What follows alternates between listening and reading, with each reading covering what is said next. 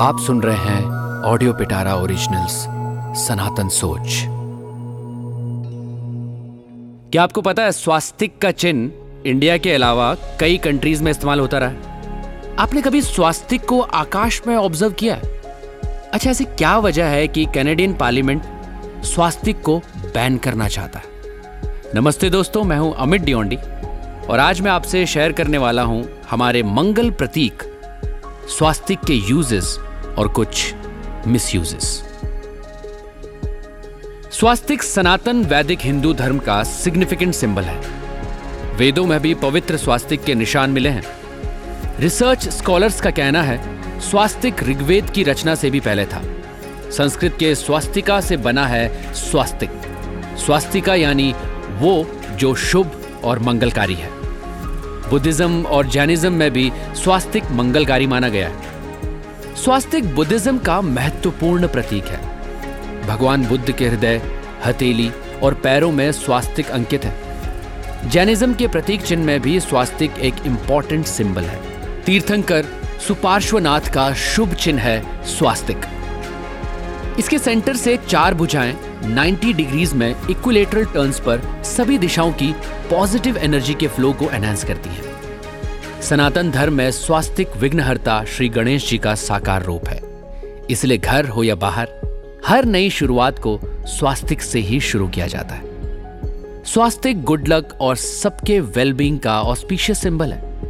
स्वास्तिक घर ऑफ़िस या बिज़नेस के वास्तु दोष को भी दूर करता है।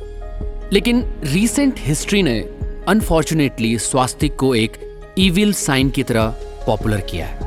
फ़र्स्ट वर्ल्ड वॉर के दौरान अमेरिकन सेना ने स्वास्तिक को अपना सिंबल बनाया था। 1939 तक अमेरिकन फाइटर प्लेन्स पर स्वास्तिक का चिन्ह देखा गया था।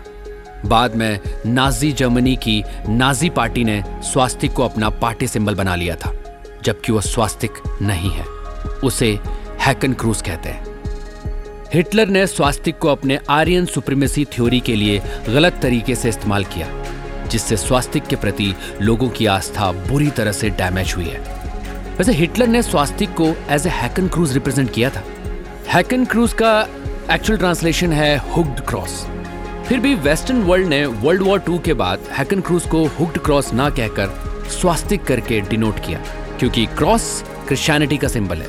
एक सोची समझी रणनीति के तहत नाजीज को क्रिश्चियनिटी से अलग दिखाने के लिए ही हुक्ड क्रॉस को स्वास्तिक कहा गया, वरना हैकन क्रूज को जर्मन स्वास्तिक नाम देने की और कोई वजह नहीं थी।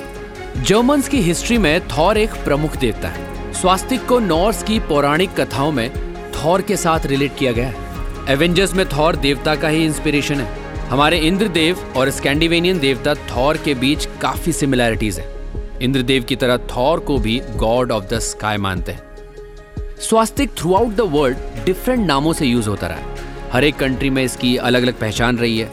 जैसे कि चाइना में वान जापान में मंजी ब्रिटेन में फिलफिट और ग्रीस में स्वास्तिक को टेट्रा गैमेडियन नाम से जानते हैं। इतना ही नहीं, मोस्टली एशियन कंट्रीज़ में, जैसे कि Armenia, Ukraine ancient Egypt, Mongolia, Sri Lanka, Finland के अलावा, हड़प्पा संस्कृति में पाए गए आर्टिफैक्ट्स में भी स्वास्तिक के निशान पाए गए हैं। यूक्रेन में तो कुछ बहुत ही स्ट्रेंज फैक्ट्स मिले, जो बताते हैं कि स्वास्तिक स्टोन एज के समय से है। यानी यूक्रेनियंस स्वास्तिक का इतिहास बारह हज़ार साल पुराना मानते हैं। दोस्तों, स्वास्तिक सनातन काल से गुड लक का प्रतीक रहा है और इसे आगे भी रहना चाहिए। लेकिन रीसेंट पास्ट में कुछ मिसयूजेस की वजह से स्वास्तिक एक डर का सिंबल बन गया है। स्वास्तिक को इविलाइज किया गया है। जिन्होंने नाजी रिजीम को आउटलिव किया है, उनके लिए स्वास्तिक सिंबल ऑफ़ कर्स बन गया है। इसीलिए कनाडा में स्वास्तिक जैसे पवित्र चिन्ह को बैन करने की मांग हो रही है। जबकि जापान में हर एक टेंपल को स्वास्तिक से ही रिप्रेजेंट किया जाता है। लेकिन यह भी उतना ही सच है कि वहाँ के टूरिस्ट को यह काफ़ी अनकंफर्टेबल करता है।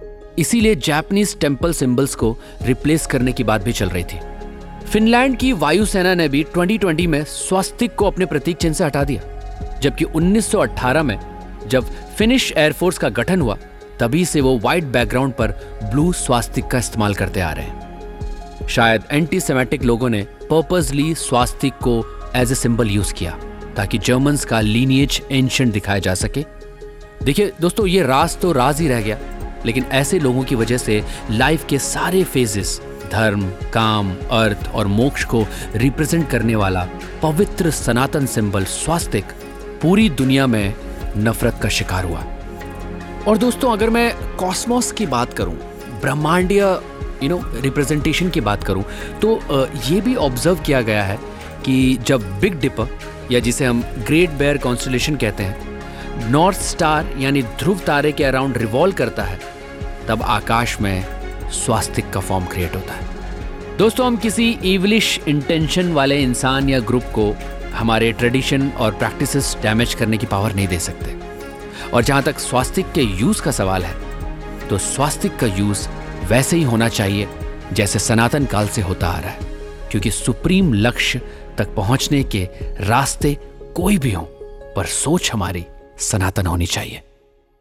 दोस्तों, सनातन संस्कृति से जुड़ी ऐसी बातों के लिए, ऐसी सोच के लिए आप सुनते रहिए हमारा पॉडकास्ट, सनातन सोच। मैं हूँ अमित डियोंडे, प्रणाम।